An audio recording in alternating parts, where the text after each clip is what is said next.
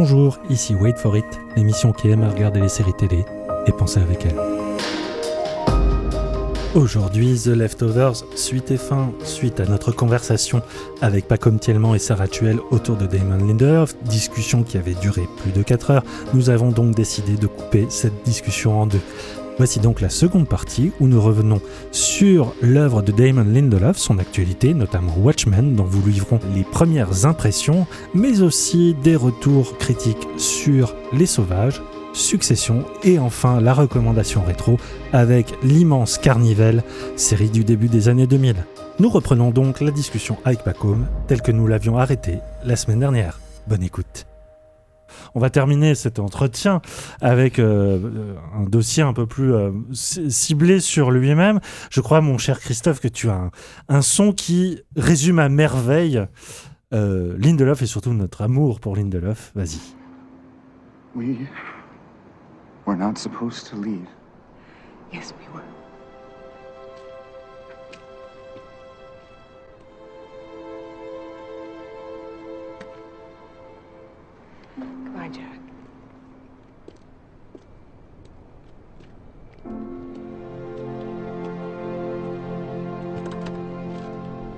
We have to go back, Kate.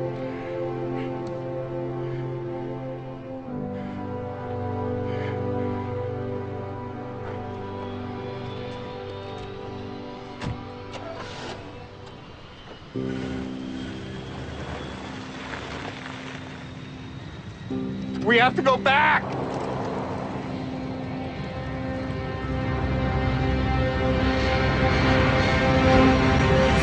Déclaration euh, déchirante, hein, mais qui, qui résume parfaitement ce que tu.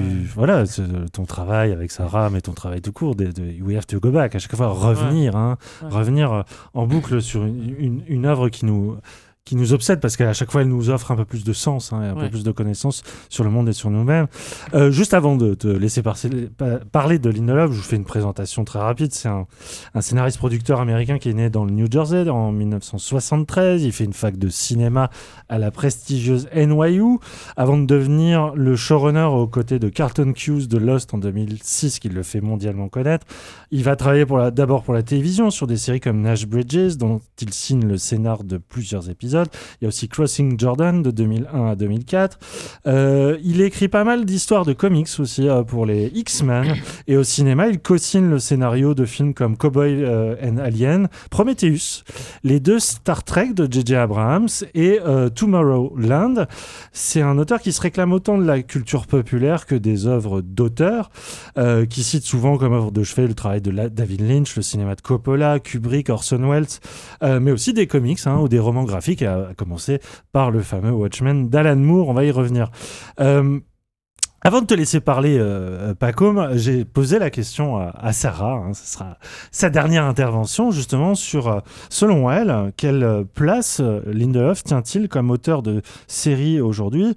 Quelle est même sa place symbolique comme auteur tout court? Il incarne quand même déjà la, je vais dire, l'héritage de Twin Peaks. Et ça, c'est pas rien. C'est pas rien. Euh, on pourrait dire, euh, parce qu'il il continue un petit peu le geste de Twin Peaks, ce serait pas un véritable auteur, mais non, je ne pense pas en ces termes. Je pense que justement, les véritables auteurs prolongent euh, ce qui a déjà été entamé par des, justement des grandes histoires euh, qui échappent finalement à leur premier auteur pour euh, être prolongés, appropriés euh, par, par d'autres. Et donc le geste de Twin Peaks, c'est déjà énorme, c'est-à-dire proposer des fictions qui doivent être revues, qui demandent à être revues. Et c'est une première chose, mais c'est pas rien. Et je trouve aussi, en tout cas par rapport à Lost, peut-être moins pour The Leftovers, que c'est quelqu'un d'extrêmement courageux et si j'avais un conseil à lui donner, si, si Pacom et moi, on pouvait un jour avoir la chance de rencontrer Lindelof, ce serait vraiment de ne pas écouter euh, la majorité des spectateurs et de se faire confiance.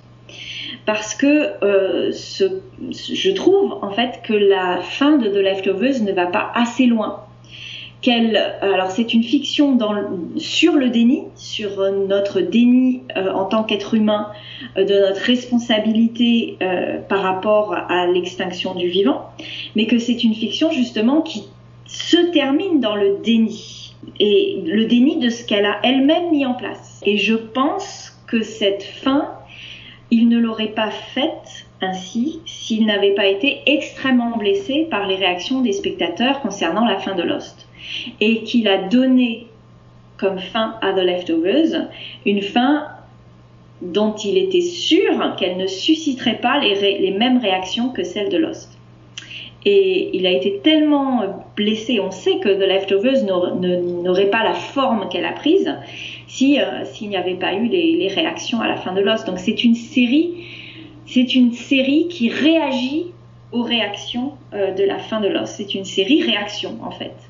Et j'espère que pour Watchmen, il aura récupéré assez de confiance dans son geste créatif pour aller euh, jusqu'au bout de ce qu'il pourrait nous proposer. Et j'ai très hâte de voir ça.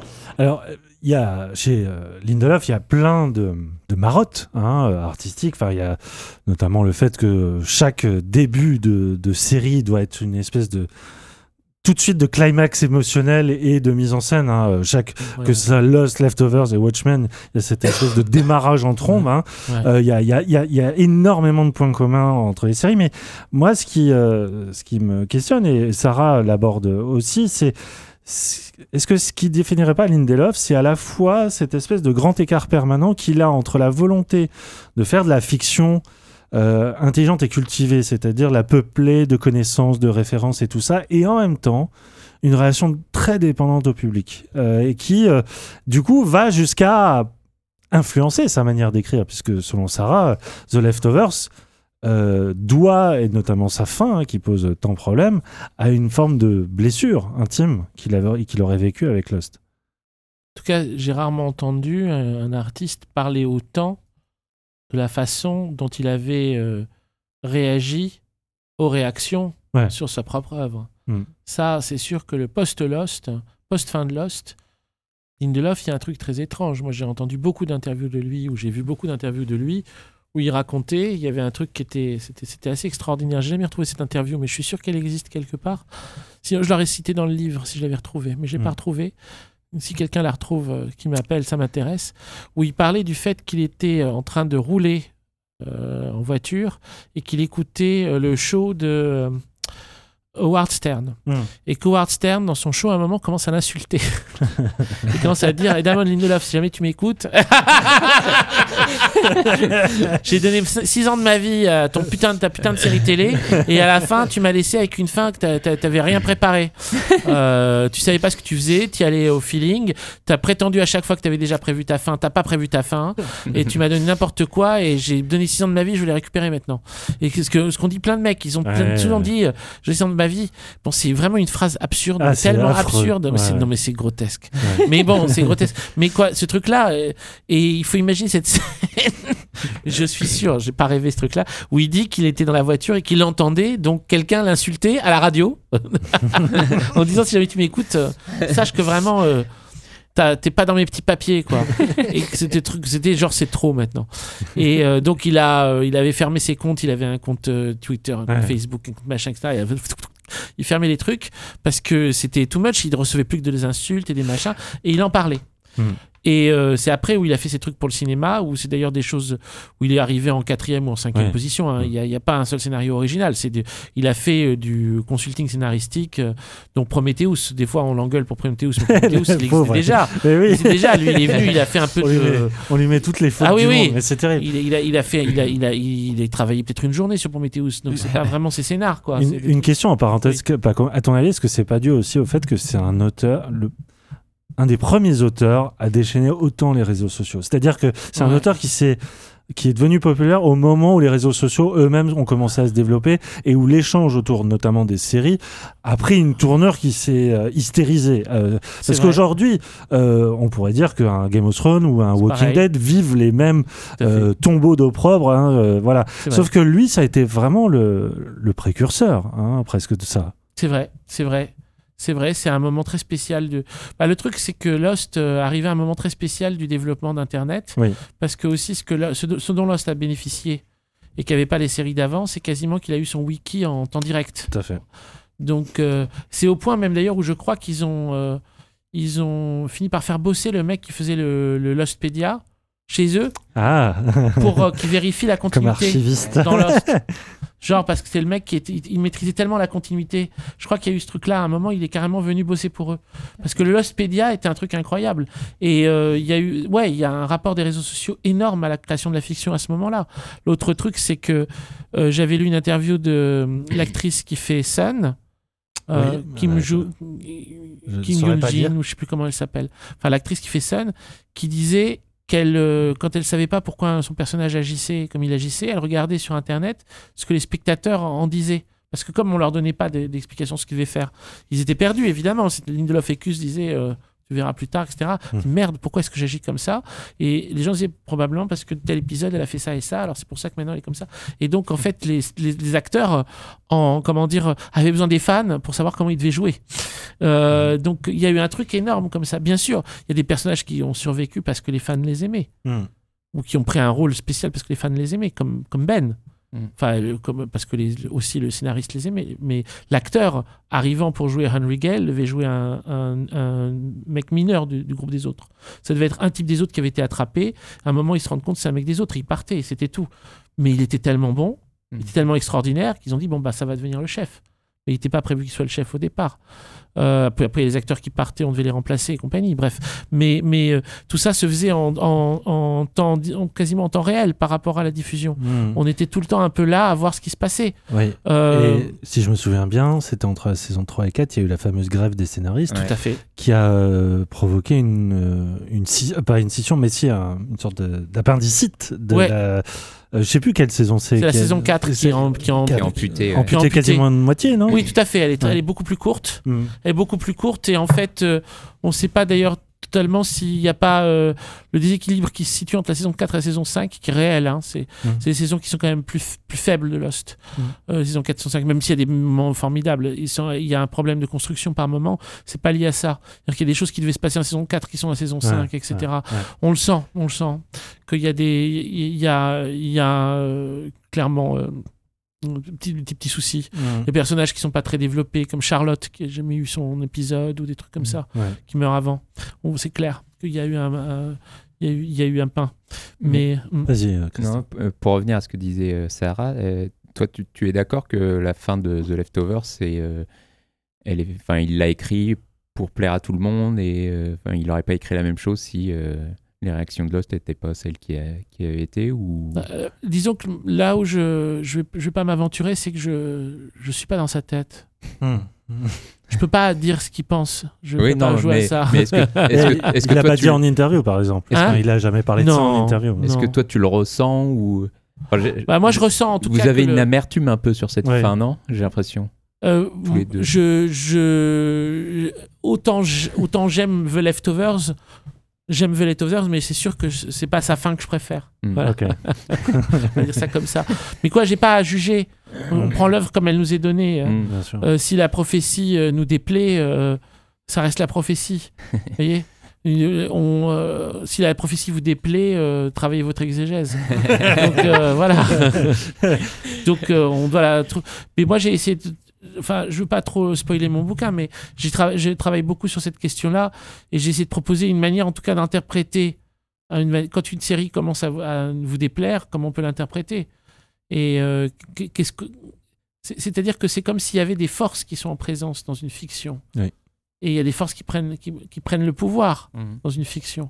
Et là, il y, a, il y a certaines forces qui ont pris le pouvoir dans The Leftovers, qui n'étaient pas les forces du début, c'est très clair. Très clair que c'est pas pareil, euh, la saison 1, la saison 2, la saison 3, elles sont pas du tout pareilles. C'est comme si elles étaient écrites par des gens différents. Hmm. Et c'est ça qui est intéressant aussi. Et bien sûr, moi, je suis un, un- un fanatique de la saison 2. Vraiment un fanatique de la saison 2. Je peux ouais, regarder la saison 2 en boucle. J'adore la saison 1 Ah, aussi, mais elle me fait pleurer comme une madeleine. Et la saison 3 euh, m'a passionné, mais je peux pas, j'ai pas du tout le même euh, senti- sentiment vis-à-vis d'elle. Et je suis beaucoup moins. euh, Je reverrai pas la saison 3 en boucle, c'est Mm. sûr. Je peux pas. Et selon toi, qu'est-ce qui fait de Lindelof un, un auteur à part? Est-ce que tu, tu- enfin, est-ce qu'il y a des caractéristiques qui le rendent unique? Ah oui. Il y a- Est-ce que il y a déjà ce rapport à Lynch euh, dont parle Sarah, mais sans parler de, de la bah, ce, ce côté disciple. euh. Qu'est-ce que lui, à ton avis, il a inventé de profondément nouveau pour la série, pour la fiction tout court, euh, au-delà de la série télé? Ah, ah. Pour la fiction, au-delà de la série télé. Enfin, ou de la Parce série que télé, oui. Pour moi, pour moi c'est un grand, un, grand, un grand scénariste de série télévisée, Oui. dans le sens où c'est un scénariste qui a, qui a poussé très loin, euh, on va dire, ce qu'on peut, euh, comment dire, le, le payback pour un spectateur Mm. dans Lost. Ça, c'est extraordinaire. C'est-à-dire qu'on peut tenir une, euh, un fil pendant plusieurs années, et au bout de plusieurs années, on, fait le- on opère le renversement. C'est un jeu extraordinaire avec la fiction, qui est un truc qui n'est pas possible dans le cinéma ou Mm. dans le roman, parce que de toute façon, le temps, enfin, tout nous est donné d'un bloc, et il n'y a pas l'idée que le spectateur, il va euh, passer des mois et des mois sans savoir ce, que- ce qui va en être de ce, de, de- de ce machin. Et, et donc, euh, il n'y a, a pas ce pari énorme sur l'avenir d'une fiction. Hmm. Et, et Lindelof, même si avant il peut être avoir été pré, pré- euh, il a été précédé de quelques autres euh, euh, showrunners de génie, comme Joss Whedon, aucun n'a opéré ce truc-là. Et typiquement, une chose qui est quelque chose dont on sait que ça, il l'avait amené dès, dès le début à Abrams, comme une idée qu'il avait par rapport à Abrams, mais qu'il a réalisé euh, de façon exceptionnelle dans Lost, l'extrait que vous avez montré. C'est-à-dire qu'à un moment, les personnages qui sont sur l'île, en fait, ne sont plus sur l'île. Comment on va l'amener ce truc-là? Et là, c'est l'idée extraordinaire de faire basculer la ligne des flashbacks en, en flash-forward. Et ça, il faut, en gros, une habitude de spectateur, mais tellement longue pour qu'un truc comme Ouais. ça puisse prendre une- une- un sens. Et alors, le moment où ça prend un sens, c'est un truc. euh, oui, c'est un des Oui, moments. je, euh, on- t'étais encore euh, Oh non, mais bouleversé, hein, mais par- bouleversé, juste par We Have sûr. to Go Back. hein. Absolument. Et même la saison 6 qui a été si décriée, moi, elle m'a bouleversé aussi parce Ouais. que il a vraiment fallu que j'aille jusqu'à la dernière séquence pour comprendre ce que j'avais regardé pendant une saison entière. Mm. Je ne comprenais rien à ces deux récits parallèles, mais rien du tout. Hmm. Et je comprenais pas ce qui avait eu lieu, je comprenais pas comment il fallait l'interpréter, je ne savais absolument pas ce que j'étais en train de voir. Et ça a duré pendant une saison entière sans qu'aucun moment on puisse comprendre ce qu'on foutait. On avait deux récits en parallèle, comme ça, ça se continue. Et vous voyez, c'est des écritures qui sont du du- des, des, des connes, des, des trucs de. comme des arnaques, des, Des escrocs. escrocs, Oui, des, des arnaques ou des cracks au très long cours. Hmm. Ça, euh, Lindelof a ce talent-là de tenir ce truc-là, de savoir comment on, on prépare un truc sur du très long cours. L'autre chose qu'il sait très bien faire, c'est les renversements d'un coup. C'est d'un coup, on était là, et puis... Et puis, euh, on- tout est renversé. Et ça, c'est le passage d'une saison à une autre dans Leftovers. Mm. Alors, à la fin, on termine une saison, on a compris quelque chose, on commence la suivante, on, comprenait qu'on n'avait rien compris. Génie absolu. Voilà. Ouais. Est-ce que c'est pas dû au fait qu'il vient de l'école Abrams qui Abrams faisait ça euh, dès euh, sa série d'espionnage euh, Alias. Alias, Alias, hein, qui était aussi une, une série sur le retournement. hein, le... Oui, Mais je sais, je suis d'accord que Lindelof le pousse à un degré poétique encore ouais. plus fort. hein. disons Alors que... Abrams, ouais. il y a ce côté prestidigitateur. Tout à fait. hein, ouais. Abrams en fait est un, est un excellent, est un excellent euh, euh, craftsmanship. C'est un excellent artisan. Mm. Artisan. Mais il n'y a pas de, il y a, il y a pas du tout de conscience métaphysique. Alors peut-être ce qui fait la, la singularité de Lindelof, et c'est là où c'est peut-être vraiment un artiste contemporain.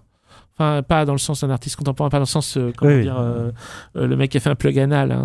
Euh, je sais plus comment il s'appelle. On va laisser les gens chercher sur internet. Voilà, oui, vous- Tapez plug anal, voilà. artiste. Le plug anal géant. Enfin, artiste contemporain dans le sens où c'est un mec d'aujourd'hui. Oui. Hein? Kunz. Non, ça, Kuhn, c'est c'est le- c'est les fleurs qui ont coûté Ah oui, très cher. c'est plus rigolo.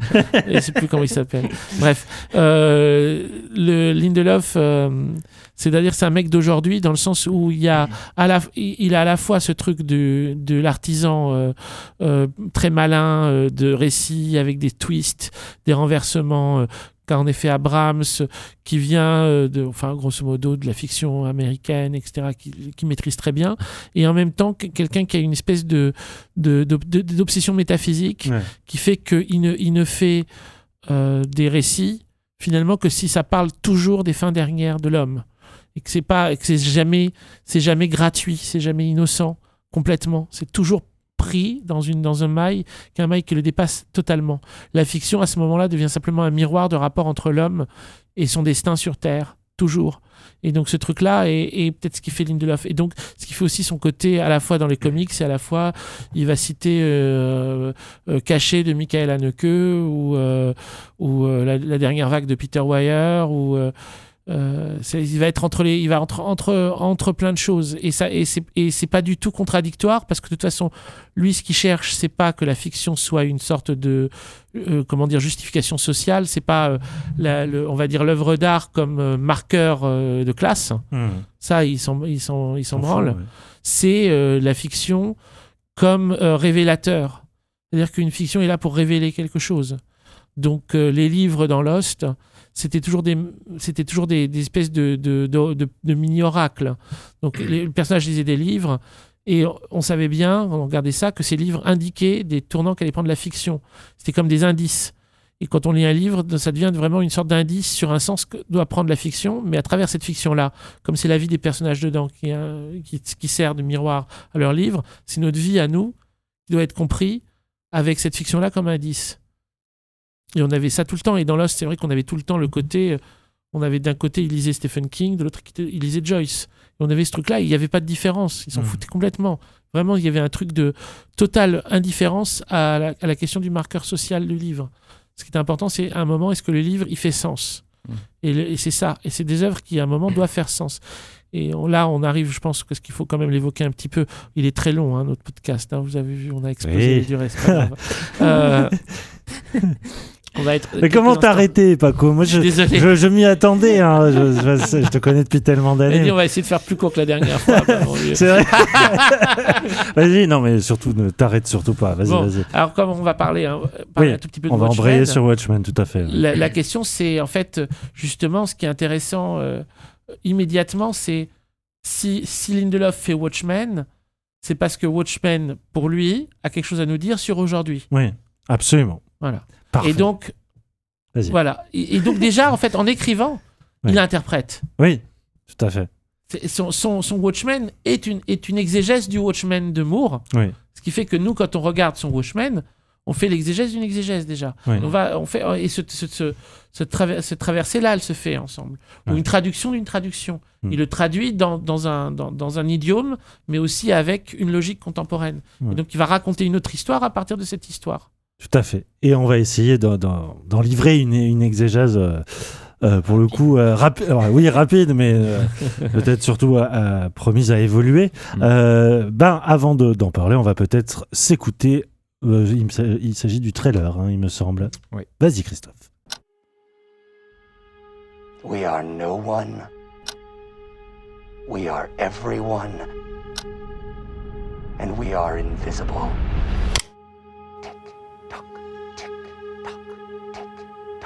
We convinced ourselves that they were gone, but they were just hibernating. tick tock, tick tock. They came for everybody. Oh, please. Are we safe? I guess we have ourselves a reckoning.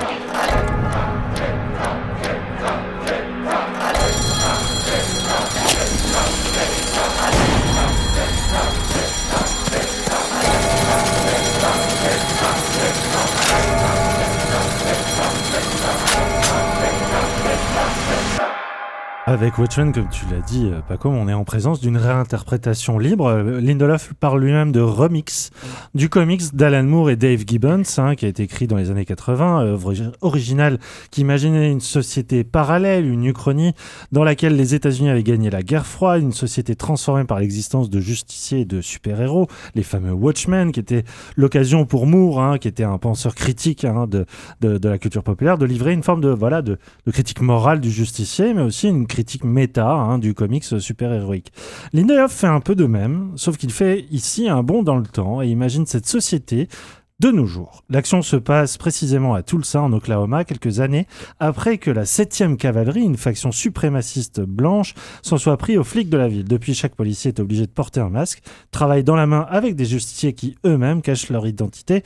Deux civils plus précisément, on suit la trajectoire de l'une d'entre elles, Angela Abar, campée par Regina King, je pense qu'on va revenir sur cette actrice absolument merveilleuse, qui décide avec le chef de la police d'enquêter sur le, sur le groupuscule raciste et terroriste, euh, qui d'ailleurs porte euh, comme emblème la fameuse cagoule de Rorschach hein, qu'on Mhm. a vu dans le comics de départ, pour les faire tomber. Euh, alors, de manière plus ou moins évidente, la série s'inspire de notre euh, société actuelle. Effectivement, on peut y voir beaucoup de parallèles avec le, le début du régime de Trump, hein, même si je, je ne sais pas si c'est vraiment ça l'important, euh, parce que euh, Watchmen est une œuvre qui effectivement questionne notre présent, mais elle questionne déjà beaucoup en un épisode qu'on a pu voir, qui a été diffusé euh, la veille. Euh, Christophe et moi, on a pu en avoir un peu plus, mais euh, elle questionne beaucoup, beaucoup plus de choses que notre simple présent. hein. Elle questionne évidemment le comics de Moore, mais elle questionne aussi la, question de la fiction, comme d'habitude chez lui. Euh, c'est une énorme prise de risque. Lui qui, est souvent blessé par les réactions des communautés, euh, là, il s'attaque quand même à un monument de la culture geek. hein. Euh, alors avec euh, tout ce, respect, parce qu'il l'a souvent dit hein, que Watchmen était une œuvre très très importante pour lui, une œuvre que lui avait offerte son père. hein. Euh, euh, D'ailleurs, il est, vraiment mignon, Lindelof, parce qu'il a publié hier sur Instagram une sorte de lettre, note d'intention où vraiment il, il, il- dit qu'il veut absolument pas abîmer le, monument de, de Moore, que c'est quelque chose qui a transformé sa vie, et on le sent vraiment.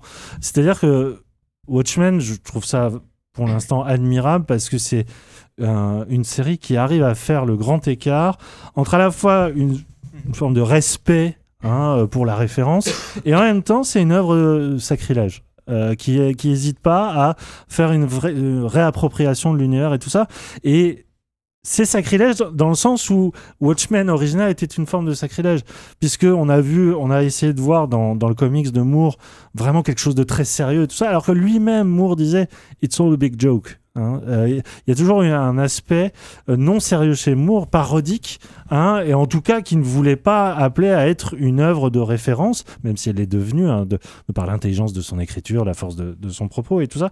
Et je trouve que euh, Lindelof arrive parfaitement à tenir cet équilibre-là. Euh, vous savez qu'il y a eu un- une adaptation de Watchmen euh, par, au cinéma par Snyder, qui est une forme de copier-coller, hein, euh, très très très sage, très très très fidèle, pour le coup assez réussi de manière visuelle, mais euh, il n'y avait pas de prise de risque. Vraiment, on était dans, même pas de l'interprétation, on était dans un décalcomanie.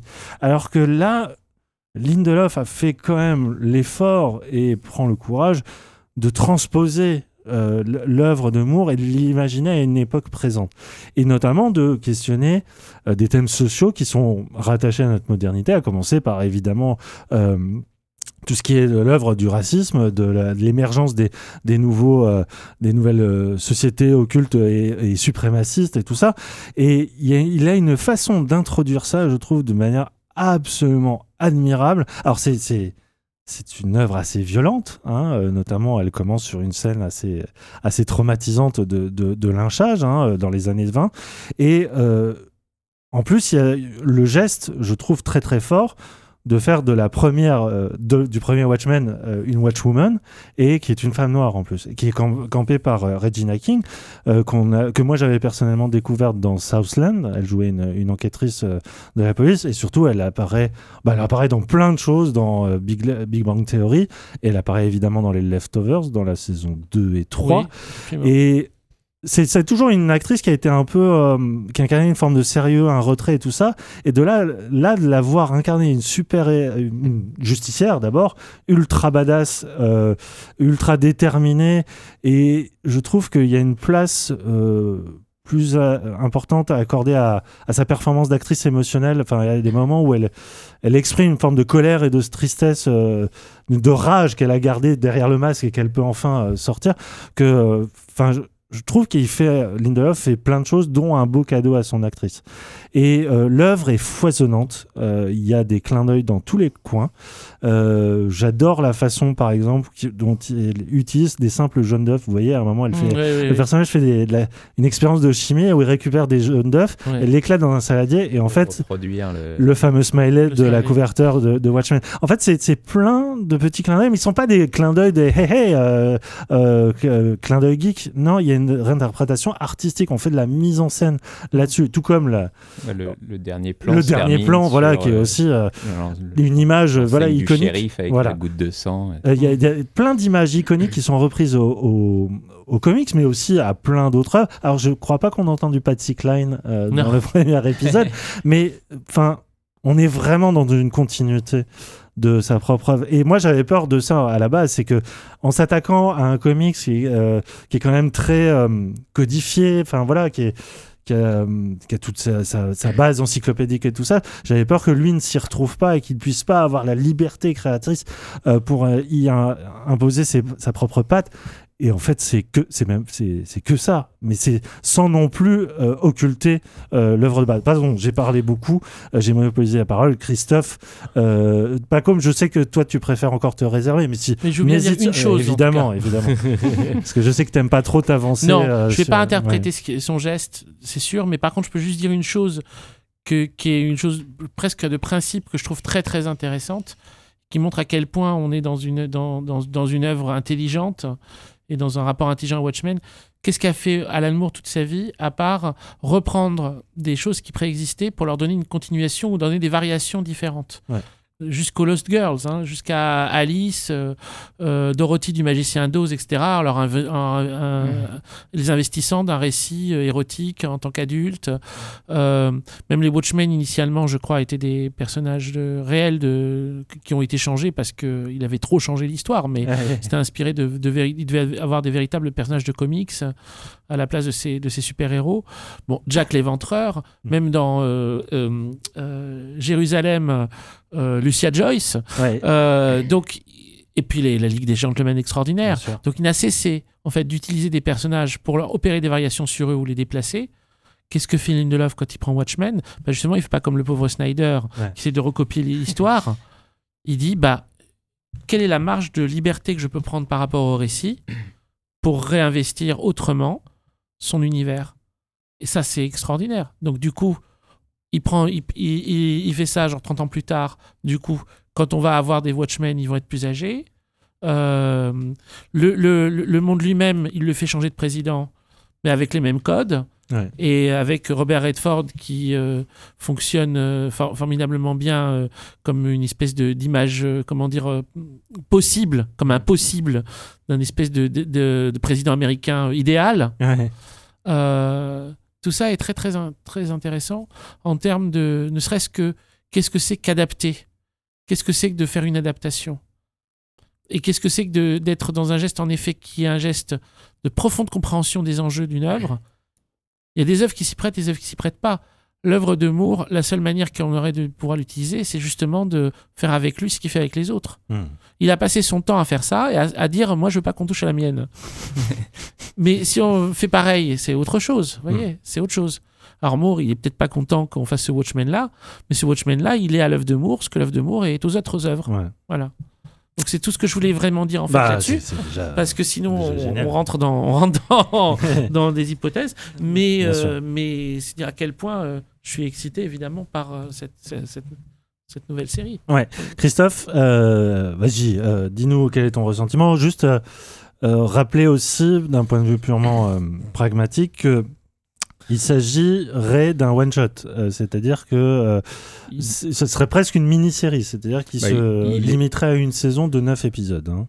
En tout cas, il l'a construit comme tel. Ouais. Et euh, a priori, il s'arrête là, sauf si euh, il y a vraiment un engouement euh, Encore une fois, hein, politique, toujours, etc. c'est- il, il peut envisager d'aller plus loin, Mm, mais, mm. euh, mais pour l'instant, il a vraiment envisagé ça ouais, comme, Ouais. Un, comme un tout. Quoi. Alors, qu'est-ce que tu en as pensé Euh, Je pense que tu es, enthousiaste aussi. Ouais, hein. non, mais bah, en effet, enfin, par rapport, on en parlait avec Is Dark Materials, où là, on est dans une adaptation très littérale. Là, tout de suite, en effet, on, on reconnaît, euh, enfin, on, on reconnaît l'univers de Watchmen, mais euh, c'est en effet, c'est à 100% une série de Lindelof. Quoi, Mhm. et, et ce, ouais, ce qui est intéressant, c'est que déjà, il se, il se vautre pas dans du fa- fan service euh, qui est la plaie aujourd'hui dans la, dans la plupart des adaptations, je trouve. Et non, et là, directement, on est dans, en, en terrain connu. Il rejoue exactement la même chose que Leftovers, en fait, hein, parce que tout part d'un drame que pour le coup on voit pas, mais l'histoire se passe trois ans après, tout comme euh, Leftovers se passe Ouais. trois ans après la disparition des, deux- des 2%. On, on retrouve plein de, plein de thématiques pareilles. euh, enfin, Il y a cette idée de fin du monde déjà. Enfin, les- le, tic- Le TikTok. le hein. TikTok qui revient. ouais. euh, Enfin, il y a un dialogue avec euh, Don Johnson et, euh, et Regina King. euh, où je sais plus, enfin la femme de Don Johnson leur dit euh, de quoi vous parlez, etc. Et lui dit oh rien, juste de la fin du monde et tout. Mm. Enfin, il y a déjà toutes ces idées-là. Il y a le, le personnage de Jeremy Irons qui est complètement euh, improbable et on- pour l'instant on ne sait pas Oui, exactement. alors là, pour le coup, c'est le vrai mystère qui est, qui est posé, euh, qui est un personnage complètement déconnecté de la, la trame principale. Ouais. Et le jeu même de Jeremy Irons qui, qui va devant le fantasque euh, proche du grand guignolesque, contraste il est- avec la noirceur hein, de, il est du génial. polar. Enfin, je- ouais, bah oui. Ça faisait longtemps que j'avais pas vu Oui, oui. Jeremy Ouais, Irons un à ce hein. niveau-là, mais c'est enfin, en, en deux scènes, il, il est, il est incroyable. Et euh, non, enfin, il y a plein de, enfin, il y a la pluie de, la pluie de poulpe. C'est, enfin, c'est déjà Attention de ne pas trop en dire. Non, et euh, non, enfin, il y a déjà, il y a déjà plein de choses euh, qu'on a envie de- d'interpréter.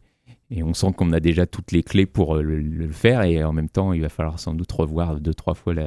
Ah bah on, l'a regardé deux fois hein, déjà. on l'a- euh, on l'a déjà regardé deux fois, mais. euh, Et on a déjà découvert de nouveaux trucs, euh, des, des, des- des nouvelles choses. euh, et et moi, ce qui me rassure, c'est que. Enfin, c'est- quand même quelqu'un qui a une élégance de la mise en scène. Enfin, je déjà il y a une séquence d'action extrêmement spectaculaire qui m'a un peu étonné de sa part, une séquence de fusillade euh, très très proche du comics, hein, euh, voilà, euh, action assez violente, euh, même sanglante et tout ça.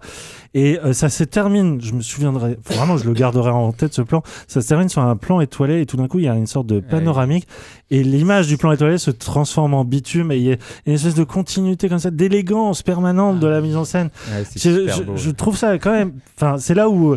euh, effectivement, HBO qui essaie toujours de, voilà, avec Tchernobyl, avec Euphoria, de, à la fois de, proposer des séries très grand public, enfin à très gros budget, et aussi de mettre en avant des séries d'auteurs. Bon, euh, il y a cette liberté-là qui, euh, en termes de mise en scène, euh, que je trouve vraiment précieuse, hein, et que il arrive à conserver, et tout en restant à chaque fois dans dans un matériau qui est c'est pas des, caprices d'artiste quoi. Vraiment il met sa mise en scène au service du propos au service de la narration. Et, rien n'est dissonant vraiment. Et, tout est organiquement pensé euh, alors que c'est pas lui qui réalise euh, au fond. Euh, mais il y a, quand même cette voilà je pense que ça va de pair avec son écriture à lui hein, de, de, penser une œuvre comme un monde quoi et de, qui est organiquement cohérent interconnecté et tout ça et en plus, euh, il y a une, une façon de, de réinterpréter le monde au travers des, des Watchmen, et notamment toute la question du masque. Puisqu'il y a plein de Watchmen qu'on retrouve, à- il y a Rorschach, mais il y en a plein de nouveaux qui sont à la fois euh, hyper classe, hyper, euh, hyper impressionnants, notamment un qui porte une sorte de, de masque réfléchissant, euh, qui, est- qui est absolument fascinant déjà parce que l'acteur est génial, mais en plus la- euh, le- l'espèce de pouvoir qu'il a, parce que ça, c'est c'est aussi entre réalisme et, euh, et euh, fantastique. On ne sait pas vraiment s'il y a des, des pouvoirs, mais euh, chaque personnage masqué porte son univers à lui, qui est pas forcément celui de l'humour. Et le panda. Et le, panda, le panda qui cite, qui cite le code civil euh, à tout bout de champ. Voilà. et, ouais, et puis il y a cette idée de, des, des, des flics masqués, enfin, ce- cette idée d'une société euh, cauchemardesque où même les flics sont, sont obligés de se masquer parce qu'ils ont peur pour leur propre peau. Enfin, il y a une relecture du monde et encore une fois de cette angoisse de de, de, de l'abîme qui nous attend hein, au- dans le présent de sa propre fiction que je trouve vraiment fascinante. Et, euh, et la manière dont il joue aussi avec les, les, les, les formes et les structures. Enfin, le, le- le- la série commence sur un film muet. Oui.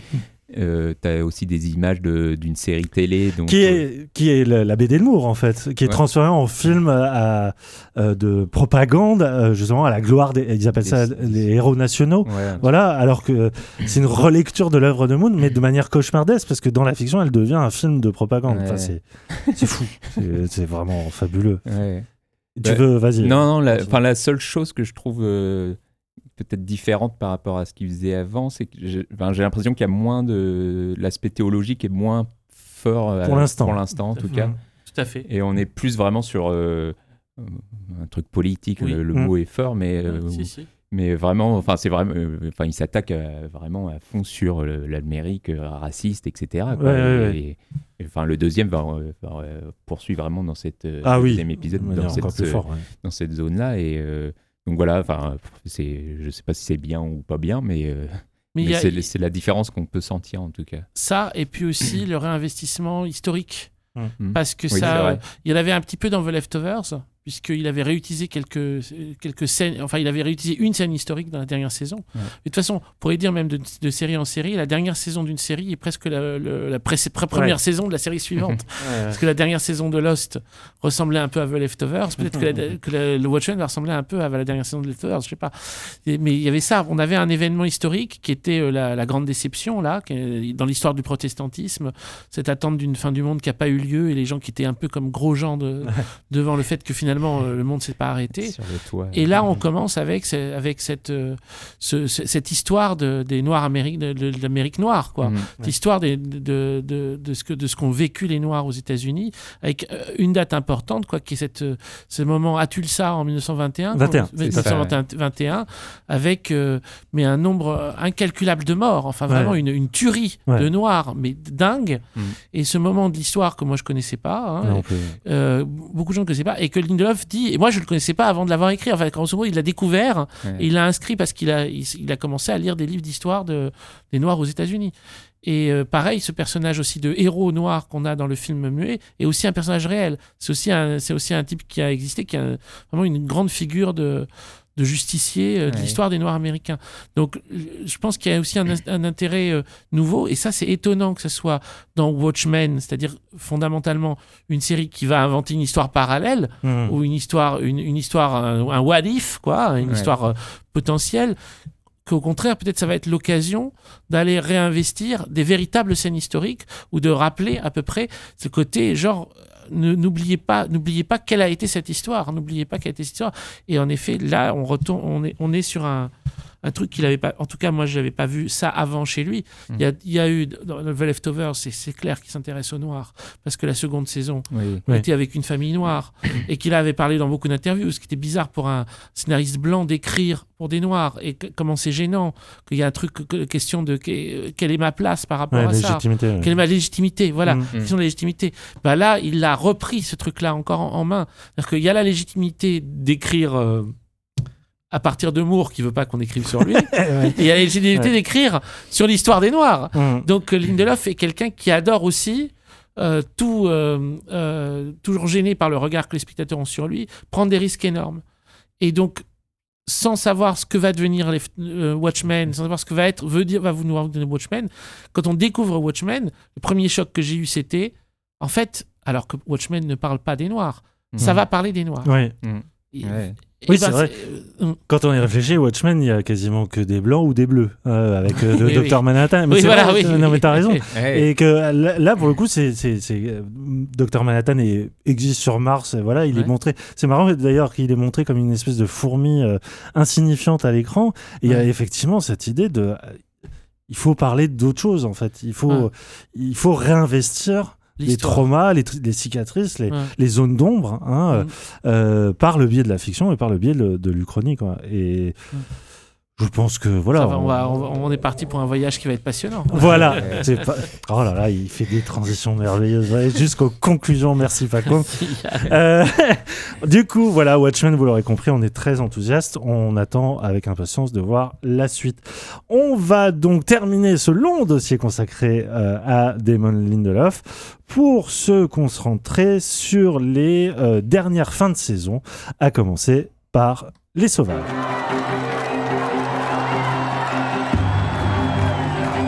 Le mal est là, tapis en chacun de nous. Nous sommes capables du meilleur et nous sommes capables du pire. Monsieur le Président de la République française, Les plus civilisés des hommes, les plus parfaits sauvages. Ah, ils sont présidents, ils sont docteurs maintenant. Tous cousins. hein. Chaouche. T'en penses quoi, Chaouche? J'ai pas voté pour lui, si c'est votre question. Nous continuons donc cette émission avec les critiques. On a laissé ce brave Pa- euh, Paco me faire une petite pause après ce, long mérité. entretien. Il reviendra avec nous sur la fin de l'émission. On passe donc à la fin de saison, enfin, série qui a été diffusée euh, dans son entièreté tout de suite, qui s'appelle Les Sauvages, une série française diffusée en six épisodes sur Canal+. Elle est écrite et réalisée entre autres par Rebecca Zlotowski, réalisatrice qui a fait des films comme Belle Épine, Grand Central ou encore Une fille facile qui est sortie récemment et Sabri Louata qui signe l'adaptation de son propre roman qui a connu quatre tomes chez Flammarion. La série suit les quelques jours qui précèdent et suivent l'élection présidentielle d'Ider Chaouch, premier président français d'origine algérienne, à travers le prisme de son staff, sa femme et sa fille qui en font partie, mais aussi les Nérouches, une famille kabyle qui lui est liée, euh, puisque l'un des membres est fiancé à la fille du président. Sans en dévoiler trop, disons que le jour de l'é- l'élection est marqué par un drame qui va pousser chaque personnage à faire sa propre enquête en parallèle de la police, et cette enquête va réveiller des révéler en tout cas de nombreuses tensions hein, qui se veulent le reflet de la société elle-même. Christophe, on est en présence d'une série française qui est assez atypique hein, dans son sujet, même si euh, Canal Plus a commencé hein, euh, avec Baron Noir par exemple à faire des, des séries euh, de plus en plus politiques. ouais. Et euh, On t'écoute. Ouais, bah, moi ça m'a ça m'a rappelé euh, pas mal le bouquin de, de Welbeck qui euh, Soumission. Oui, Soumission, ouais. Où, où Welbeck allait peut-être encore plus loin vu que il- Oui, c'était une vision très très. c'était surtout Mm, c'était un président d'un parti euh, politique Oui. euh, musulman donc Mm. là il était question de, de, de religion complètement alors que là ici euh, Kader Chaouch il est euh, Ider Chaouch. Ider Chaouch, pardon il est euh, il est juste immigré euh, algérien et a priori il n'est pas forcément musulman quoi Non, non, et en plus, il représente, là pour le coup, il y a un vrai renvoi à l'actualité. L'un de ses points de son programme, c'est de mettre fin à l'état d'urgence Mm. et de, de justement réaffirmer le. la- la- L'aspect fraternité hein, de la République française, d'en terminer justement avec tous les, les conflits, et notamment les conflits religieux au sein de la société.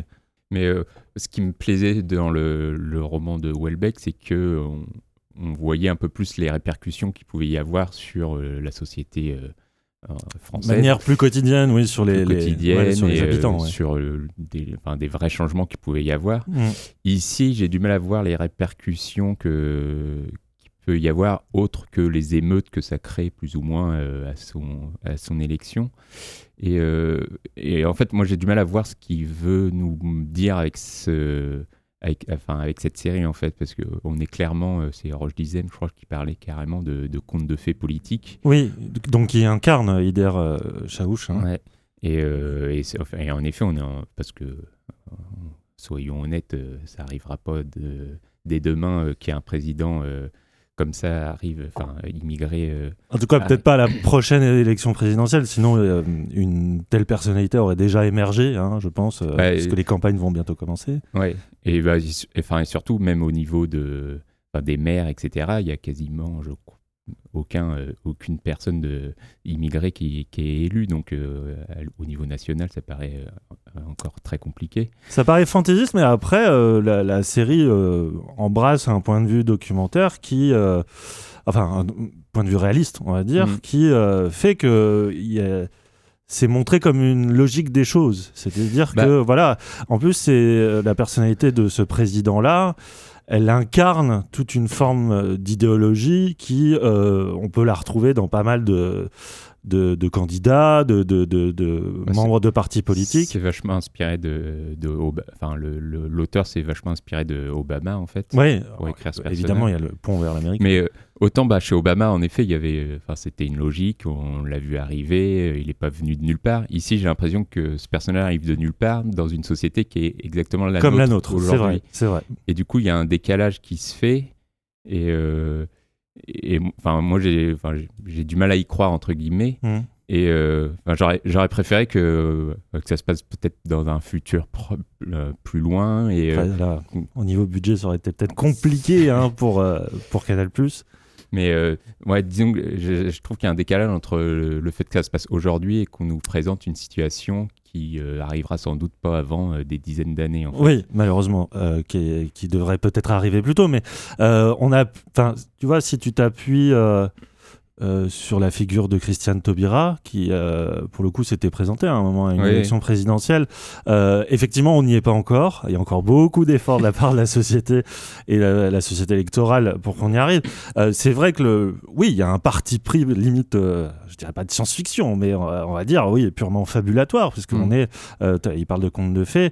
Oui, il y a cette idée d'imaginaire un peu heureux et, et qui en même temps dans la, dans la série est marqué par une forme de noirceur aussi de puisque effectivement les événements qui suivent son élection sont euh, sont extrêmement euh, traumatiques, hein, euh, bouleversants et tout ça.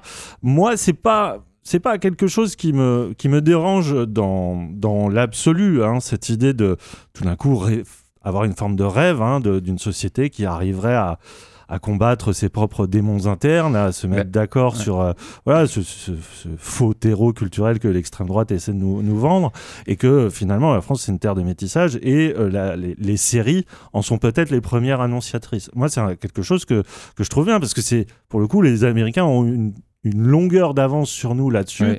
On se souvient de 24, hein, euh, euh, de, de plein de séries politiques, euh, des films avec Morgan Freeman, voilà, qui ont tout de suite anticipé hein, Ouais. l'élection d'Obama.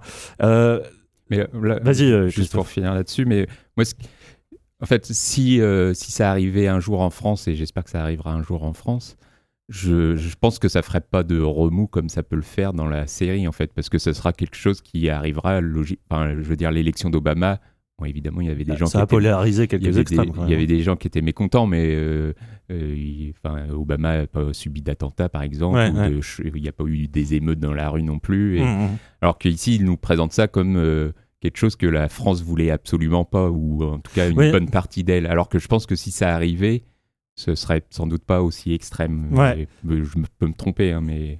Ben, le, le- truc, c'est que de toute façon, voilà, une fois le postulat posé, euh, c'est vrai qu'elle ne s'embarrasse plus effectivement de cette question de, de réalisme politique. Et euh, c'est là où on voit la vraie nature de la série. C'est-à-dire que, en fait, la série part d'une forme de prisme euh, documentaire pour très très vite aller vers une fiction euh, qui, bah, j'ai parlé de, de 24 ou de, enfin plus d'un thriller en fait politique.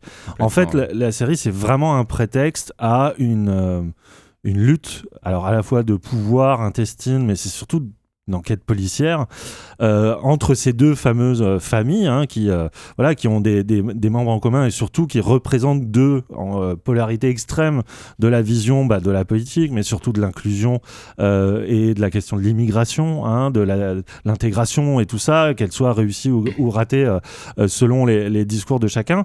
Et Et- même de la France, parce que le- Oui. enfin, sa famille habite, enfin cette famille habite à Saint-Étienne et Oui, euh, le- le pouvoir est à Paris. et Ouais. Oui, c'est ça, entre la, la province et, le, et, le, et la capitale, ouais. Mm. Et euh, en plus, c'est une mise en scène très, bah, comme Re- Rebecca Zlotowski le fait dans son cinéma, très caméra portée, très portée, très euh, orienté euh, jeu naturaliste des acteurs. Le casting est vraiment, euh, vraiment excellent. hein. On trouve euh, bien sûr Roche Dizem, il y a Amira Kazar, il y a Marina Foïs, il y a l'acteur qu'on avait vu chez Keshish, j'ai oublié son, son nom, qui joue le, le, le- le héros de, ouais, de voilà, qui a, un, qui a un petit rôle. le- Enfin, ils sont, ils sont vraiment tous très bons. Ils sont au diapason d'une mise en scène. Zlotowski a fait tous les épisodes, hein, donc c'est un sacré euh, boulot.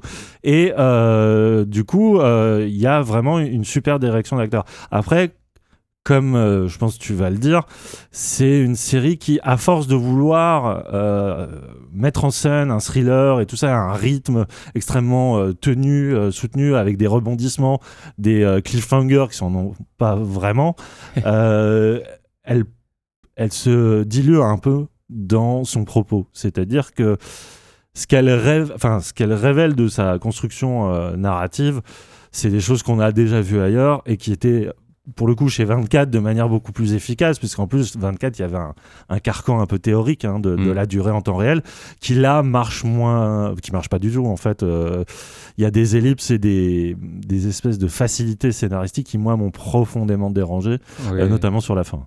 Oui, bah, ouais, je suis complètement d'accord. Et en effet, ça, se- bah, ça se dilue vachement euh, sur la fin.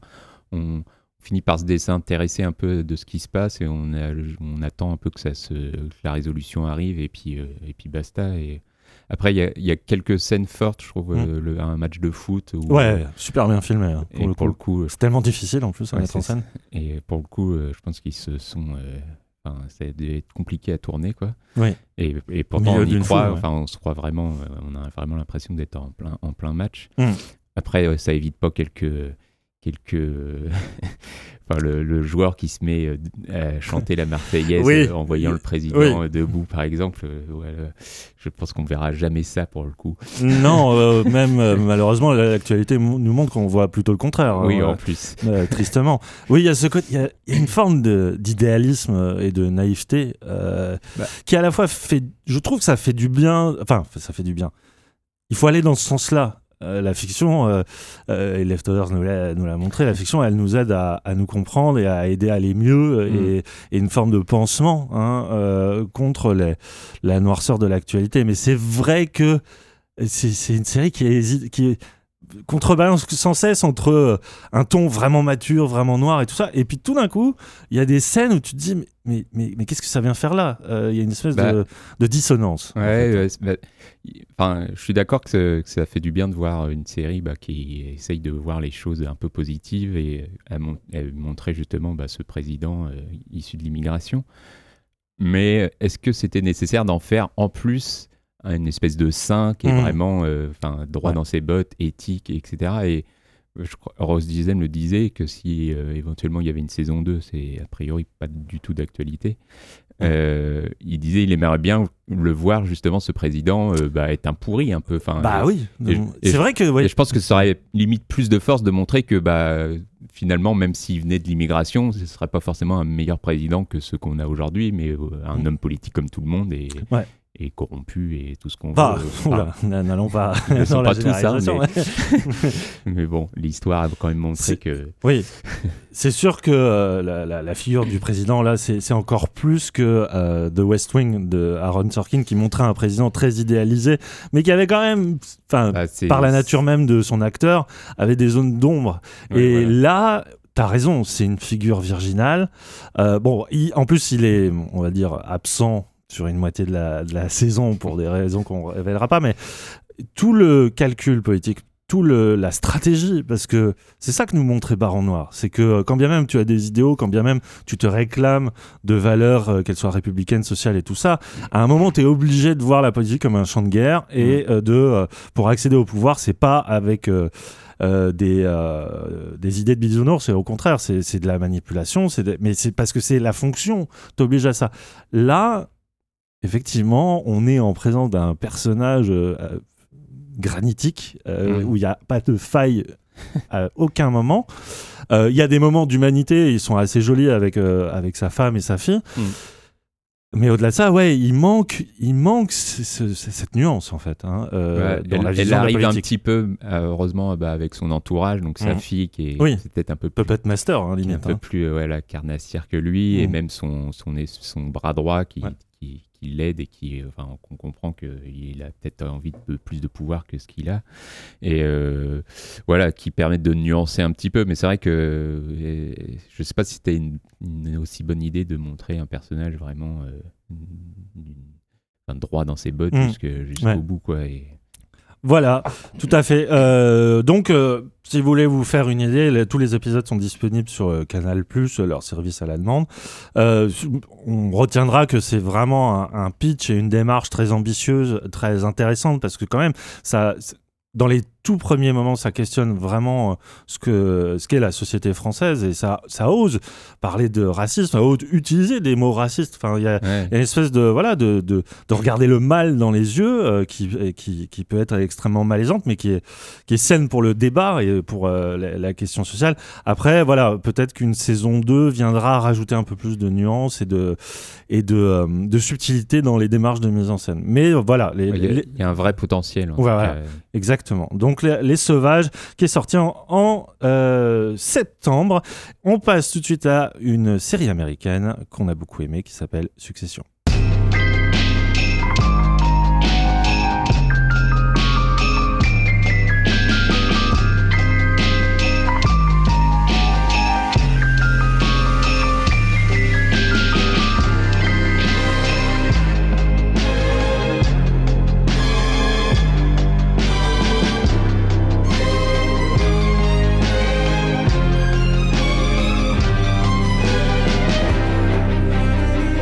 Ah, ce générique. C'est- C'est c'est un des meilleurs génériques là qu'on a eu euh, cette année. Euh, la musique est incroyable. Euh, c'est un. En plus, même au niveau visuel, c'est- ce n'est qu'un assemblage de fausses vidéos euh, de famille en 8 mm, euh, puisque euh, il s'agit d'une fiction familiale. Succession, c'est une série américaine qui est créée par un Britannique, euh, Jesse Armstrong, qui s'est d'abord fait connaître en Angleterre avec Peep Show, une série diffusée pendant 12 ans. C'est aussi un scénariste qui a, qui a fait des scénarios de films comme Four Lions et In the Loop d'Armando Iannucci, avec qui il travaillera aussi sur l'excellente série politique VIP. Et d'ailleurs, on retrouve un style de réalisation assez proche hein, dans Succession, puisque euh, VIP, ça a été un peu son passeport pour l'Amérique. Euh, et euh, du coup, Armstrong a sa propre série qui imagine la vie mouvementée de la famille multimilliardaire Roy, dont le patriarche, Logan Roy, a mis toute une vie à ériger un, un empire médiatique à travers le monde. Suite à des soucis de santé, hein, c'était dans la première saison, qui le font soudain décliner, la question de la succession se pose, notamment entre ses quatre enfants, trois hommes et une femme, au caractère mais aussi un- au secret honteux bien distinct. Euh, si la première saison se voulait un panorama de tous les travers dysfonctionnels et des nombreux dommages collatéraux laissés par ce père qui est euh, une figure assez tyrannique et manipulatrice, la seconde embraye directement sur le thème central de la série, à savoir la bataille pour le pouvoir entre les divers membres de la famille. Euh, Christophe, on a autant la, première saison de Succession euh, nous avait paru très encourageante à bien des points. On- moi, j'étais déjà. oui, on était, on, hein. on était hypé, Euh, mais je l'aurais jamais mis dans les grandes séries de l'année au moment où elle a été diffusée. Là, cette saison 2, pour moi, explose tout. Mhm. Vraiment, euh, c'est un, un bulldozer. Et, euh, et tu vas nous dire pourquoi. Et- Bah, enfin, il y, y y a plein de manières de, de- d'interpréter la série, enfin de la regarder en tout cas. Et euh, bah, déjà, je pense que c'est une série assez brillante sur euh, ce qu'elle dit du, de, de l'excès du capitalisme en fait. Et, Ouais, euh, ouais. et euh, bah, c'est une relecture du, du roi Lear de Shakespeare, hein, qui, euh, le, le- le- le roi qui essaye de, de voir à qui il va donner son héritage. Et, et là, on sent bien que lui, il n'a pas très envie en fait de, Non. de léguer ça à ses fils. Et t'as pas envie de lui donner tort non plus, parce que Bah, parce ses que enfants sont des, monstres. Mais, Oui, qu'il a mais- lui-même créé, Et voilà, hein, c'est ça. mais- Cercle vicieux permanent. hein. Mais oui, non, enfin, il y, a- y y cette lecture de, de l'Amérique. La saison 1 se terminait justement sur un accident de voiture euh, qui rappelait euh, celui de Ted Kennedy sur l'île de Chappaquiddick. Et, euh, bah, et dans cette saison 2, tu as Connor, donc, qui est sans doute le, le plus crétin des, des- de tous les fils, qui lui est moins intéressé par l'héritage et qui cherche à devenir euh, président des États-Unis complètement. et, euh, Oui, crétin, oui, c'est l'aîné, mais pourtant c'est celui qui incarne peut-être la, la figure de, de l'enfant naïf, hein, et puis Bah, qui s'en fout de la politique, en il fait. s'en fout, ouais. Pas de la vraie politique. et- mais surtout, ouais, il, enfin, il s'engage dans là-dedans comme il aurait dit, euh, je veux devenir, euh, j'en sais rien, n'importe quel autre euh, métier. quoi. Directeur Et- de compagnie théâtre, d'ailleurs c'est ce qu'il fait oui, aussi voilà, à un il- moment. il- T'as l'impression que ça lui et et, voilà, et c'est assez malin parce que, enfin, on sait que Trump ou Bush, etc., c'est des gens qui sont arrivés un peu comme ça par par surprise ou en tout cas. euh, Oh, ils ont on- bien construit leur... euh, ils, ouais, ils ont construit leur leur truc, mais hein. je veux dire, ça semble aberrant à la base et Oui. finalement ils arrivent Ça, au pouvoir. sûr. Donc euh, là, Ouais. on se dit peut-être que lui, finalement, il y Mm. arrivera avec bah, son père qui a une multinationale euh, et on comprend que bah, ils, ont des chaînes de télé, etc. Ils dirigent le pouvoir et s'ils veulent mettre quelqu'un au pouvoir, ils, peuvent, arrivent. ils peuvent y arriver. quoi. Ouais.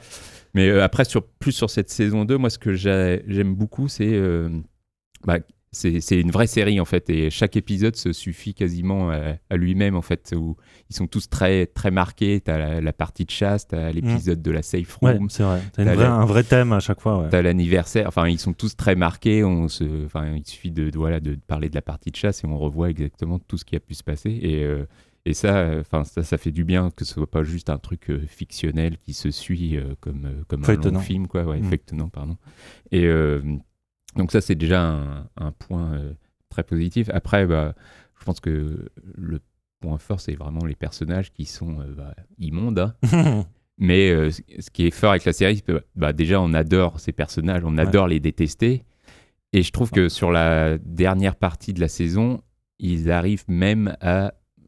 à- à- on, on cherche, Attendrir. ouais, en tout cas, on cherche pendant une saison et demie à- un peu d'humanité chez ces Oui, personnages. ouais. On finit un peu par la trouver. Et pas au- à l'endroit où on s'attendait. Pas à l'endroit où s'attendait, enfin même, euh, je sais plus comment s'appelle le fils euh, le plus, euh, le plus grossier. euh, Oui, c'est alors attends, bon, on trouvera, mais c'est le frère de Macaulay Culkin, la- Ouais, l'acteur. voilà, exactement.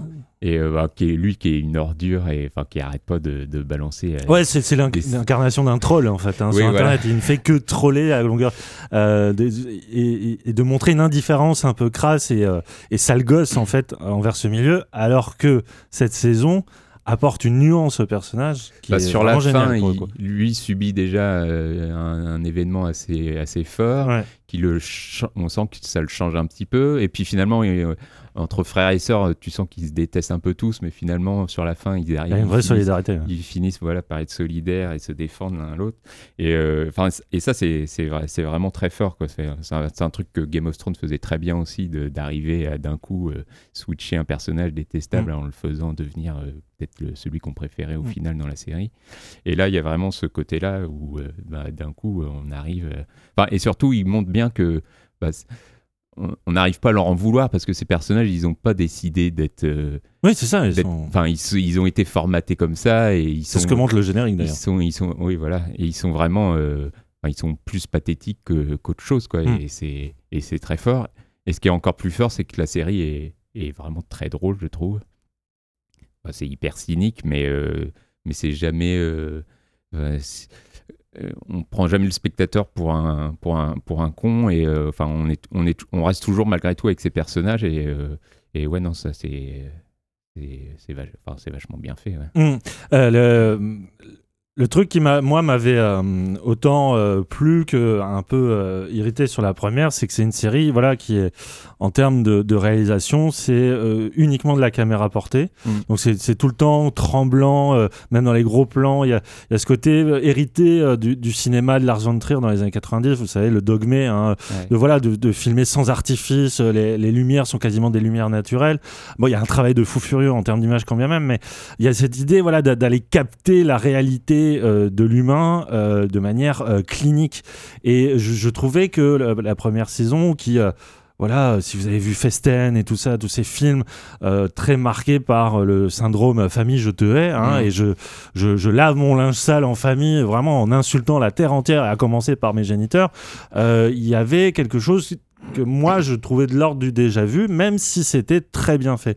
Et je trouve qu'il y a une sorte de, de, de twist à l'intérieur même du processus de, transition entre les deux, euh, les deux saisons, qui fait que euh, euh, Armstrong a vraiment compris, en fait, ce qui pouvait faire l'intérêt de sa propre série, c'est-à-dire la question de la succession. Et tu parles effectivement de d'une structure très marquée par des thématiques, c'est vraiment ça en fait.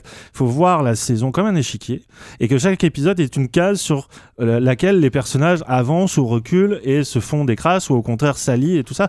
Il y a une lecture politique en fait de la famille que je trouve absolument brillante et elle est brillante parce que on a une série qui prend le temps d'analyser les choses, qui prend le temps de s'intéresser à chaque personnage, qui prend le temps de décortiquer à la fois leur apparence et à la fois ce qu'ils ont derrière la tête. Et ce qui est génial, surtout sur la fin de saison, c'est que même le spectateur, au bout d'un moment, se fait avoir par euh, leur euh, manigance. Et là, en, en cela, le- le, l'acteur du père hein, euh, et euh, Brian Cox. Brian Cox et enfin son jeu. Alors il ne fait que dire fuck off la, la, la plupart du temps, mais il a une façon de, de manipuler tout le monde en passant pour un vieillard acariâtre que je trouve brillantissime.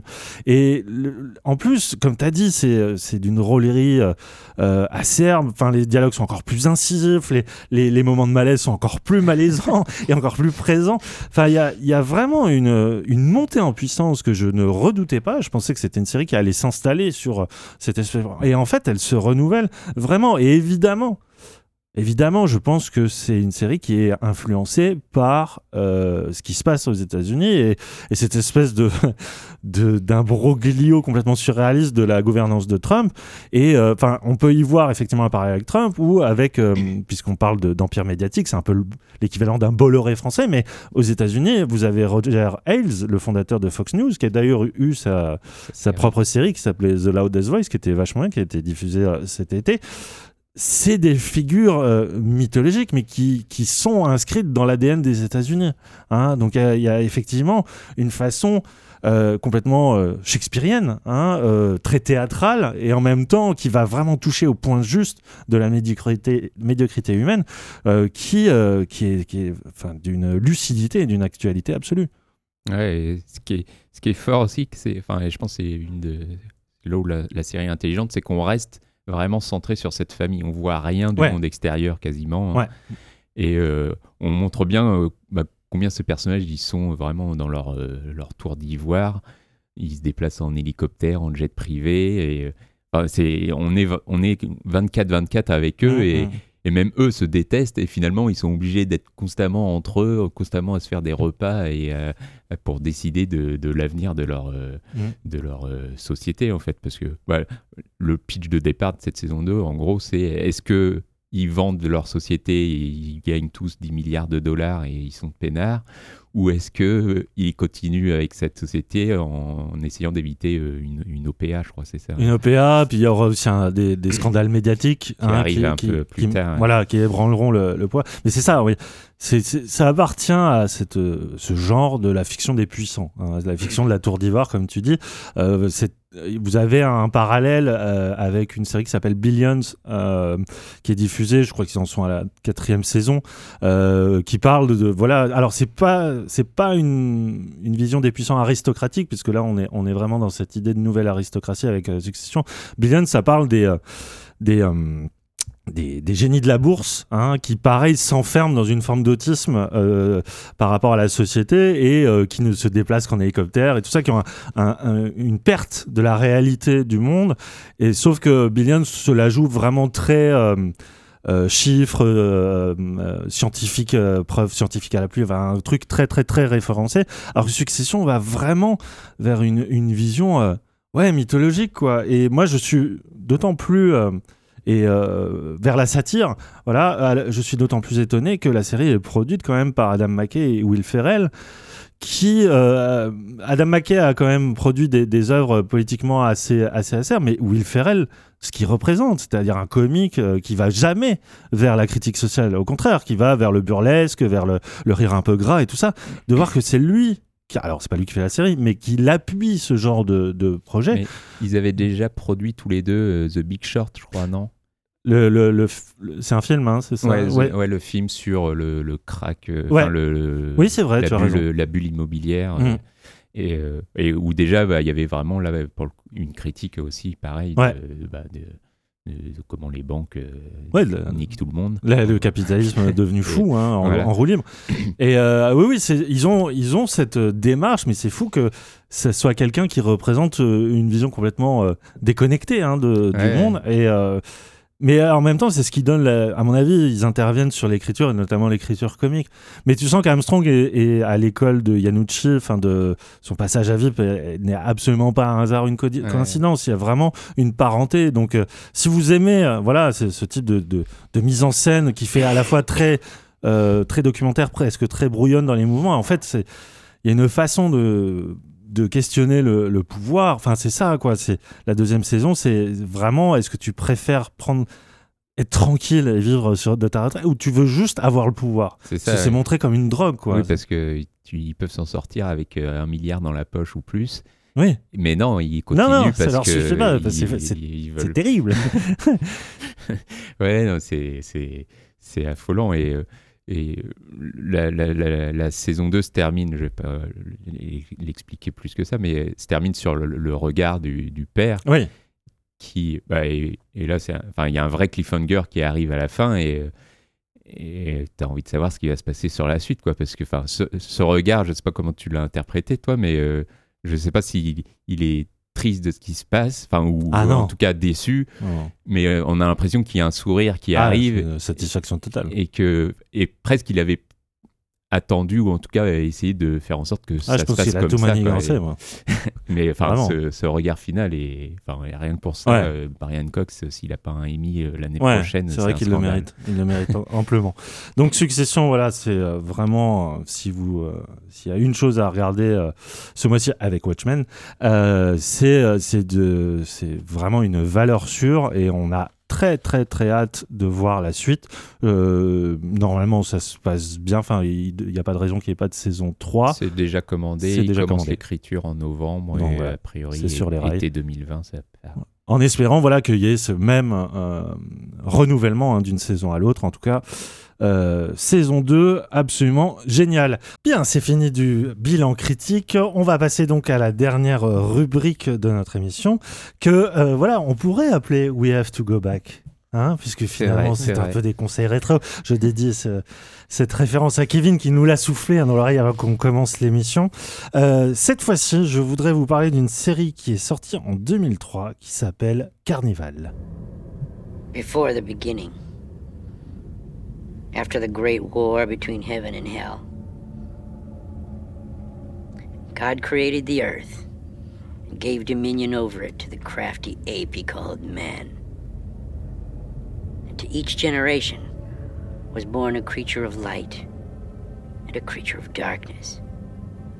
And great armies would clash by night in the ancient war between good and evil. There was magic then, nobility, and unimaginable cruelty. And so it was, until the day that a false sun exploded over Trinity, and man forever traded away wonder for reason.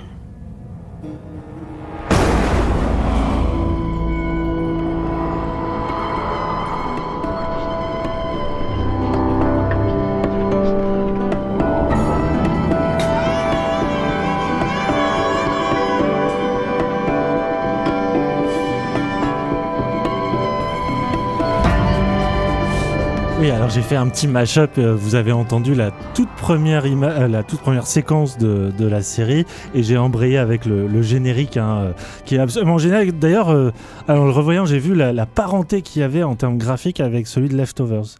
Euh, puisque vrai. ça montre un jeu de tarot, une animation en infographie avec plein de figures du, du jeu de tarot, des figures un peu mystiques euh, et qui se mélangent à l'histoire euh, des, des États-Unis et tout ça. Et il y a plein de mouvements de caméra dans ces infographies qui me font beaucoup penser à cette peinture de la Renaissance que la caméra euh, visite hein, et où elle virevolte dans The Leftovers. La Et saison je- 1, du coup. Euh, Ouais, ouais. Oui, tout à fait, oui, la, saison 1.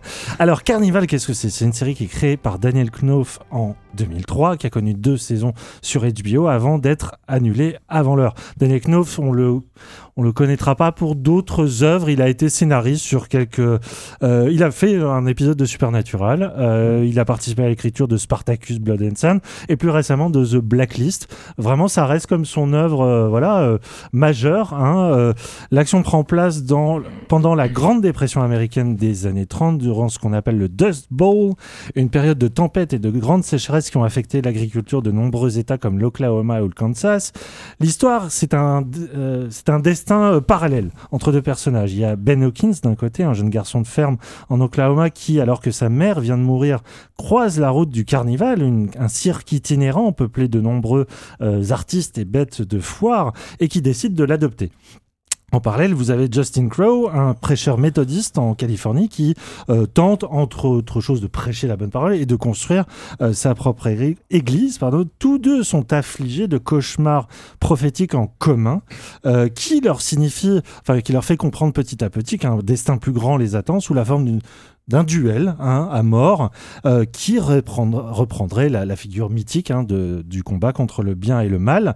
Au casting, euh, il y a pas mal de second couteaux et d'in- d'inconnus, euh, sauf peut-être le, euh, le patron du carnival, le nain Samson, hein, qui est campé par Michael J. Anderson, euh, qui est un acteur qui est, devenu mythique euh, grâce à David Lynch, puisqu'il est apparu dans Twin Peaks, hein, dans la fameuse Black Lodge. C'est l'hôte qui parle à l'envers, hein, qui danse pendant cette séquence exceptionnelle de Twin Peaks, et qui là joue un rôle peut-être un peu plus...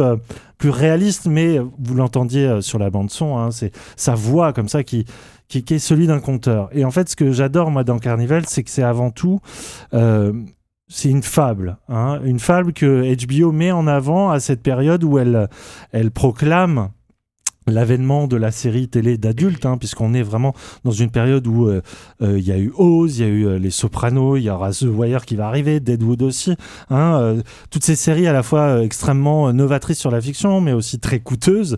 hein. c'est d'ailleurs ce qui coûtera la vie de, de Carnival. hein. C'était une série très très chère à produire, qui n'a pas forcément rencontré son, public. À la base, il l'avait pensé en six saisons, il l'a raccourci en quatre, et finalement HBO décide de couper le, robinet au bout de la deuxième saison. Si je me trompe pas, mais il me semble qu'à la base, il veut en faire juste un film et euh, on lui refuse et il du essaie coup- de faire une série. Ouais, bah c'est comme exactement comme le créateur des Sopranos, hein, qui voulait faire un film sur la mafia et, que- et qui trouve refuge chez HBO à l'époque. Euh, moi, ce qui d'abord m'a m'a complètement fasciné à l'époque où j'ai vu euh, cette euh, fiction, j'étais jeune, donc il me fallait quand même des choses un peu spectaculaires. Ce que je trouve spectaculaire dans euh, La caravane de l'étrange, c'est un peu ce que j'ai vécu devant le film Freaks de Ted Browning, en, euh, le fameux chef-d'œuvre le, de 1932, hein, qui imaginait euh, la, vie d'une troupe de, cirque itinérant avec tous ces monstres hein, qui étaient qui étaient fascinants et qui parlaient de, de plein de choses, dont la- la- l'intolérance, l'acceptation de l'autre, et puis surtout la, la, la, la, la dimension euh, vraiment mystique de, de, de ces monstres. On retrouve ça dans la caravane de l'étrange, mais de manière beaucoup plus quotidienne. Hein, euh, euh, C'est-à-dire on suit vraiment le train-train d'une troupe de de- d'artistes qui mettent en avant leur difformité, leur, leur, leur, spécificité dans une période qui elle-même est en proie à de nombreux de nombreux euh, troubles politiques, hein, euh, puisque c'est euh, un peu comme les, les raisins de la colère de Steinbeck. Hein, c'est une Am- Amérique extrêmement pou- poussiéreuse, très pauvre, euh, miséreuse, et que euh, cette troupe de monstres, cette troupe de, de d'artistes un peu complètement déconnectés de la réalité traverse comme ça comme une espèce de témoin de son temps et ça vraiment la façon dont Knopf met ça en scène il y a à la fois quelque chose de très euh, je sais pas, pas documentaire, mais quelque chose de normalisé. hein. On, essaie vraiment de, bah, ce que fait la série télé, c'est-à-dire d'apporter une temporalité plus, lente, plus observatrice, euh, plus euh, documentaire presque. Et euh, c'est quelque chose que moi je, trouve absolument, absolument fascinant à, cette époque-là. Et ça va de pair avec l'espèce de vision de l'époque qu'il veut représenter, et notamment de la, violence sociale qu'il y avait euh, à cette époque, et il le, montre frontalement. Euh, Il y a plein de, séquences qui parlent notamment de la place des femmes euh, dans cette société. Et il y a une séquence qui, moi, m'a traumatisé, par exemple, c'est le goudron et les plumes. Pour moi, j'avais, j'étais vraiment, j'étais jeune et les goudrons et les plumes, pour moi, c'était Lucky Luke. C'est-à-dire les mecs sur un, un, un rail de chemin de fer et puis ils se faisaient virer d'une ville. Et puis voilà, c'était juste rigolo. Là, ils montrent ce que c'est vraiment que le goudron et les plumes. C'est-à-dire le, le, la- la- enfin, c'est, c'est, c'est c'est aussi violent qu'une pendaison. Enfin, c'est c'est à la fois d'une violence Une extrême sur le corps et une torture, tout à fait, et une humiliation. Hein, euh, et que, voilà, il montre ça sur un personnage.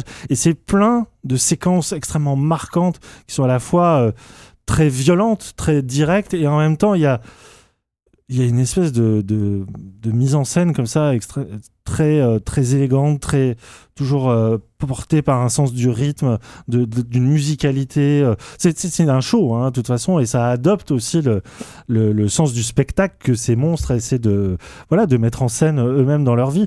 Moi, je trouve que c'est vraiment, à cette époque-là, j'avais jamais vu ça. Et euh, je sais pas, pas comme si tu veux, euh, si tu veux compléter, notamment sur la dimension euh, euh, euh, métaphysique et, euh, et mystique, hein, parce que il y a aussi ce, ce duel entre les deux, euh, ces deux, ce prêtre, Les deux et ce- avatars, hein. les- ouais, qui sont. Au début, tu crois vraiment à une forme de du reprise du manichéisme, Euh, vraiment cette idée d'un- d'un- d'une lutte entre blanc et noir, euh, ombre et lumière et tout ça. Et en fait, la, plus la série avance, plus les, prophéties euh, s'annoncent sous forme de, rêves qui sont absolument hallucinants en termes de mise en scène, plus tu te rends compte c'est- Oui, c'est du manichéisme, mais, pris de manière extrêmement respectueuse et en tout cas extrêmement sérieuse. Ouais, il y a plein de choses hein, dans cette série. hein. De toute façon, elle n'a pas connu d'équivalent. Non.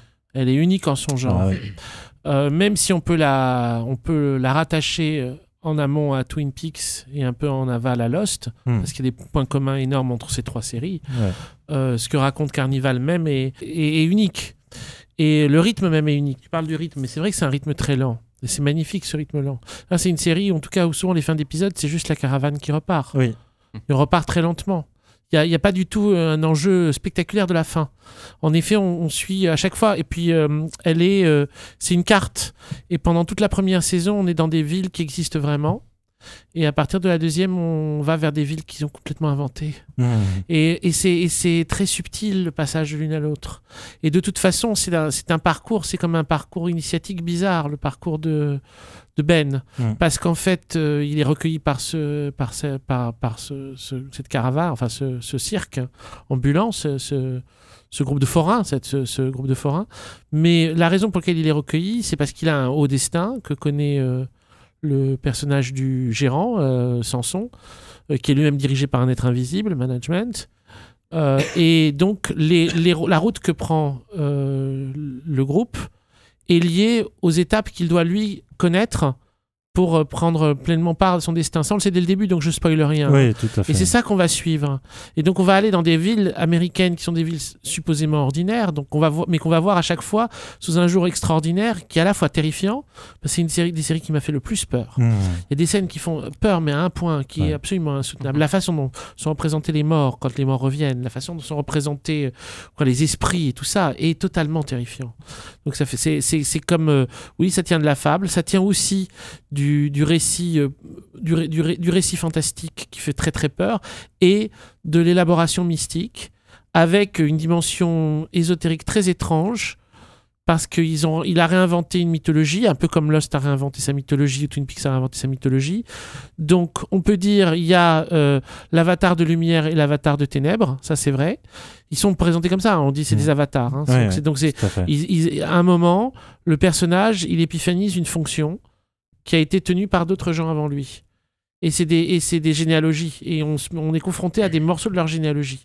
Et on est mené par, vers un événement qu'on verra pas, qui est la fameuse euh, explosion atomique, mais qu'on verra dans Twin Peaks saison 3. Ah, ce, qui fait, ce qui est très étrange. hein. C'est-à-dire que, c'est-à-dire que, grosso modo, le, le- récit est motivé et mobilisé par un événement historique qui est annoncé dans les rêves, etc. Il le dit même dans ce son-là, il dit euh, Trinité, euh, Mm. un événement a eu lieu. C'est la question de la bombe atomique. En fait, on va. C'est clair que toutes ces séries sont liées et qu'elles parlent d'une même chose. C'est-à-dire qu'elles vont essayer d'explorer, le, on va dire, tous les, les éléments de la modernité sous un mode apocalyptique en essayant de retra- re- retracer une généalogie. Mm. Et dans. Et dans euh, euh, Carnival, il y a toute une généalogie de la question de la, du, du- du- de la façon dont la- le religieux a rencontré le technologique à, trava- à travers les prêcheurs par les ondes. Parce que ce que va devenir euh, euh, le faveur Justin Crow, c'est un, un prêtre audiophonique. Donc c'est le, le- le père des téléévangélistes qui vont être si importants dans la politique américaine, Oui. qui vont devenir en fait un- une, des, une des branches les plus importantes du pouvoir américain. Euh, c'est- on peut se souvenir que c'était eux, c'est eux qui ont fait, on dit qu'ils ont fait c'est eux qui sont supposés avoir fait aussi élire Bush. Mhm. C'est euh, les, télévang- les téléévangélistes, c'est le, c'est la, c'est la religion principale des, des États-Unis. Donc on a ça avec le, le, le- le père Justin Crow, qui est un peu euh, étudié, qui est étudié de façon très démonologique avec euh, tous ces éléments euh, terrifiants qui sont associés à ça. Il y a Et- beaucoup de choses hein, dans le Carnival. C'est vrai que c'est une série très, très, très riche. très très, dense et tout ça Très et puissante. et qui malheureusement n'a pas pu aller au bout de comment C'est scandaleux. comment t'analyses ça Ah bah, il y a la réalité purement pragmatique c'est que C'est des connards. Merde. non, mais c'est vrai, c'est honteux. ah je m'attendais pas du tout à ça Non, mais c'est honteux, c'est des connards. Comment ils ont pu euh, lâcher une série pareille? Ils se rendent bien compte que c'est quelque chose de très important qui est dit à ce moment-là. ouais Que ça pourra être dit qu'une fois. Et d'ailleurs, il n'a rien fait d'autre, Knof, par Ouais. le petit scénar. ouais Il avait une œuvre à faire, c'était celle-là. Et ouais, et euh, le, ben, ce qui a été euh, mis en avant, c'est qu'apparemment, euh, on, on fait, on met toujours Trop le, cher. le- ça et le- on met souvent le chapeau aussi sur le public. C'est qu'apparemment, le- autant le public a suivi euh, assidûment euh, la première saison, apparemment, le, ils ont lâché sur la deuxième parce qu'apparemment, il y avait plein de des micro intrigues qui se délitaient dans la deuxième et que euh, surtout, il n'y avait pas assez d'éléments de réponse par rapport à cette fameuse prophétie. Mais c'est ça que je trouve fascinant, c'est que à la fois, c'est que c'est une série qui, comme tu as dit, annonce de manière euh, très transparente Mm. là où elle va. Ouais. Et en fait, elle ne fait que revenir dessus en lui apportant à chaque fois une nouvelle imagerie. Ouais. Et ça, je trouve ça absolument fabuleux parce qu'effectivement, ça anticipe plein de séries actuelles. Ouais. Et je suis frappé encore aujourd'hui en la regardant. Il y a des choses un peu datées peut-être dans le, dans le jeu des acteurs ou dans, dans certains plans qui font très série euh, à la fin des années 90. Ouais. Mais je suis frappé encore aujourd'hui par la, la puissance de certaines images, euh, notamment tout ce qui est onirique et tout ça, mais aussi de, de juste euh, filmer le, le- le cirque de monstres, Ouais. qui est à la fois un geste qui reprend euh, Todd Browning, Oui, hein, fait, ouais. parce que c'est c'est impossible de, pas, de les dissocier, Bien sûr. et, et en même temps qui se fait une radiographie de l'Amérique des années 30, mais aussi euh, encore aujourd'hui. Oui, il y a, il y a plusieurs euh, sources d'inspiration à cette série. Il y a aussi un roman de Theodore Sturgeon qui s'appelle Cristal qui songe. Euh, on voit qu'il a beaucoup puisé dans ce roman où il y a vraiment l'idée du, du, du, du du- personnage qui rentre dans le monde des forains. Qui, Ouais, qui, ouais, qui- ouais. qui- qui est mené, qui voit ce monde des forains comme un monde avec ses codes, son mystère, etc. Et, et l'in- et l'intérêt de ce monde. Enfin, comment dire, pour- pourquoi euh, il y a quelque chose de central dans Mm. l'histoire des forains, qui est quelque chose qui a à voir aussi avec le, monde des gitans, hein, et, qui est, et qui est lié à l'idée que c'est la vérité de l'homme, elle est là, et que le reste, c'est du décorum. C'est-à-dire que le monde des sédentaires, c'est un monde artificiel, c'est un monde de- d'illusion, c'est un monde de, c'est du, c'est un monde de crack. Ouais. Et la vérité, c'est c'est ça. La vérité, c'est les, les, les types qui sont dans les caravanes et qui traversent le monde comme ça, qui n'ont pas de chez eux et qui, et, qui vont, et qui vont de ville en ville. Il y a vraiment ça. Et le Carnival a, a retran- retransmis ça. Ça nous donne envie, exactement comme Freaks d'ailleurs. Ça nous dit, c'est pas que ça, ça, ça, ça ne n'idéalise pas cette vie-là. On, voit, on en voit ses dangers, on y voit, son, on y voit ses, ses cruautés, on y voit son injustice aussi. Et ce, parce qu'ils ils peuvent être cruels entre eux, évidemment. et ça. Mais on, on, dit, on se dit, oui, mais c'est ça la vérité de l'humain. L'humain, s'il veut être dans, dans la vérité, s'il veut être vraiment dans le, ce qu'est sa vérité, il est là-dedans, dans l'errance. Dans l'errance, La marge. dans la aussi. marge, Mm. et dans le, dans le, le jour le jour, la vie au jour le jour, l'incertitude par rapport au lendemain, et aussi la possibilité là-dedans, finalement, de faire les, d'aller dans des endroits où on pensait qu'ils n'existaient pas. Donc l'idée aussi de- d'aller dans des villes qui ne sont pas cartographiées, ça tient d'une intuition géniale. Bien sûr qu'il y a toujours eu des villes imaginaires dans la fiction. Twin Peaks, c'est une ville imaginaire. Même, euh, comment euh, dire, Meadows, et même euh, celle qui est dans, dans la saison 3, euh, j'oublie momentanément le nom, mais celle où il y a la- l'actrice principale, elle est imaginaire aussi. euh, euh, celle qui est dans le, nord, dans le Dakota du Nord. Mm. Euh, Ah, j'ai perdu La- le nom. l'heure, Bref. la fatigue. Ouais, fatigue. Ouais. Mais, mais sauf, mais dans, ce qui est intéressant dans Carnival, c'est qu'en fait, on suit un parcours qu'on pourrait suivre à la carte au début Hmm. et qu'on perd progressivement. Comme si, en fait, en- à, à mesure qu'on voyage, on, on va dans des endroits qui qui n'existent pas encore ou qu'on ne peut pas connaître si on n'était pas dans ce voyage. Et ça Et va là, de on- pair avec la quête du sens des, des personnages aussi. Exactement. Mm. Ça va dans leur quête initiatique et ça va dans cette espèce de, de, de truc où le où le l'ensemble des forains est là en même temps pour protéger l'avatar de lumière. Donc c'est un espèce de truc ça la, la, la fonction profonde du cirque et de et des, et des freaks et tout ça c'est c'est la protection des, des principes qui font que la vie vaut le coup d'être vécue. Et euh, dans cette série, elle est, elle est immense, immense. immense et on ne peut que euh, vous euh, la conseiller. Vous euh, Commander encore, ouais. Oui, euh, elle se trouve très facilement en DVD. euh, Vraiment, euh, jetez- si vraiment tout ce que on vous a dit sur euh, Lost, euh, euh, Twin Peaks, Leftovers, ça vous parle, euh, Carnival, c'est un peu le, le petit frère abandonné, hein, mais qui, qui fait clairement Ouais. partie de cette fratrie hein, et, et qui lui donne euh, encore plus d'écho, je trouve, et de sens. à fait. Très bien, on va s'arrêter là euh, pour aujourd'hui. J'avais promis euh, qu'on ferait plus court. L'émission précédente faisait peut-être 3h16. On aurait fait 3h14 peut-être. Elle aurait été plus courte, certes. Mais comment s'arrêter avec euh, des personnalités aussi passionnantes que Paco Oh, t'es trop gentil. Non, non, non, non, je suis, je suis complètement gentil. sincère. Je rappelle que tu sors en compagnie de Sarah Actuel, The Leftovers, le troisième côté du miroir, euh, sorti chez Playlist Society. Je remercie profondément Sarah d'avoir bien voulu euh, participer à cette émission. Merci, Euh, Sarah. Pacoum, comment. Qu'est-ce qu'on peut dire d'autre sur toi? Si on s'intéresse à ton œuvre, on peut aller voir ton site, pacomtiellement.com. Alors, c'est un site, c'est c'est- c'est Est-ce le qu'il site. est encore mis à jour? Oui, tout à fait. C'est pas moi qui l'ai fait ce site. Ah, hein. d'accord. Alors, c'est important quand même de le préciser à chaque fois parce qu'il faut le remercier. C'est un, gars qui s'appelle Pierre, Ouais. euh, qui s'appelait Pierre Poutrel. Euh, et, c'est- et il faut vraiment féliciter Pierre, c'est son initiative et c'est Ouais. lui qui le tient. Évidemment, on est tout le temps en contact et quand il veut des nouveaux textes, je lui en donne. Et, Voilà, c'est et un- quand il y a des nouvelles informations, il les, il les, il les inscrit. Mais euh, c'est c'est son bébé. Très bien. Euh, mais par contre, je veux bien qu'on dise un truc Ah oui, c'est oui. qu'il y a euh, aussi dans les trucs qui se font en ce moment, il y a le troisième volet de Oui. notre série avec Thomas, Supermundi. Voilà, parce que Ça. tu, on a dit, tu, Ouais. es, tu es vidéaste, tu fais des, euh, des films expérimentaux depuis euh, plusieurs années. Hein, euh, 20 euh, ans. Tu, tu as 20 ans. Ouais, comme les livres. tu as créé toi-même avec Thomas ta propre série qui s'appelle Le Dispositif, Tout à fait. qui est une série de, de au début, c'était des courts-métrages expérimentaux et puis c'est devenu des, euh, des, des collages Ouais. de plusieurs images documentaires. C'est absolument fascinant, un magma d'images euh, qui, qui finalement euh, font le même travail hein, ceux de, de, voilà, de poétisation du monde à travers des images d'archives et tout ça. Et, et là, avec euh, Thomas euh, Berthet, hein, Ouais. c'est ça, vous vous êtes lancé dans une sorte d'opus magnum euh, qui est Supermundi. Est-ce que tu peux nous expliquer en quelques mots euh, de quoi il s'agit?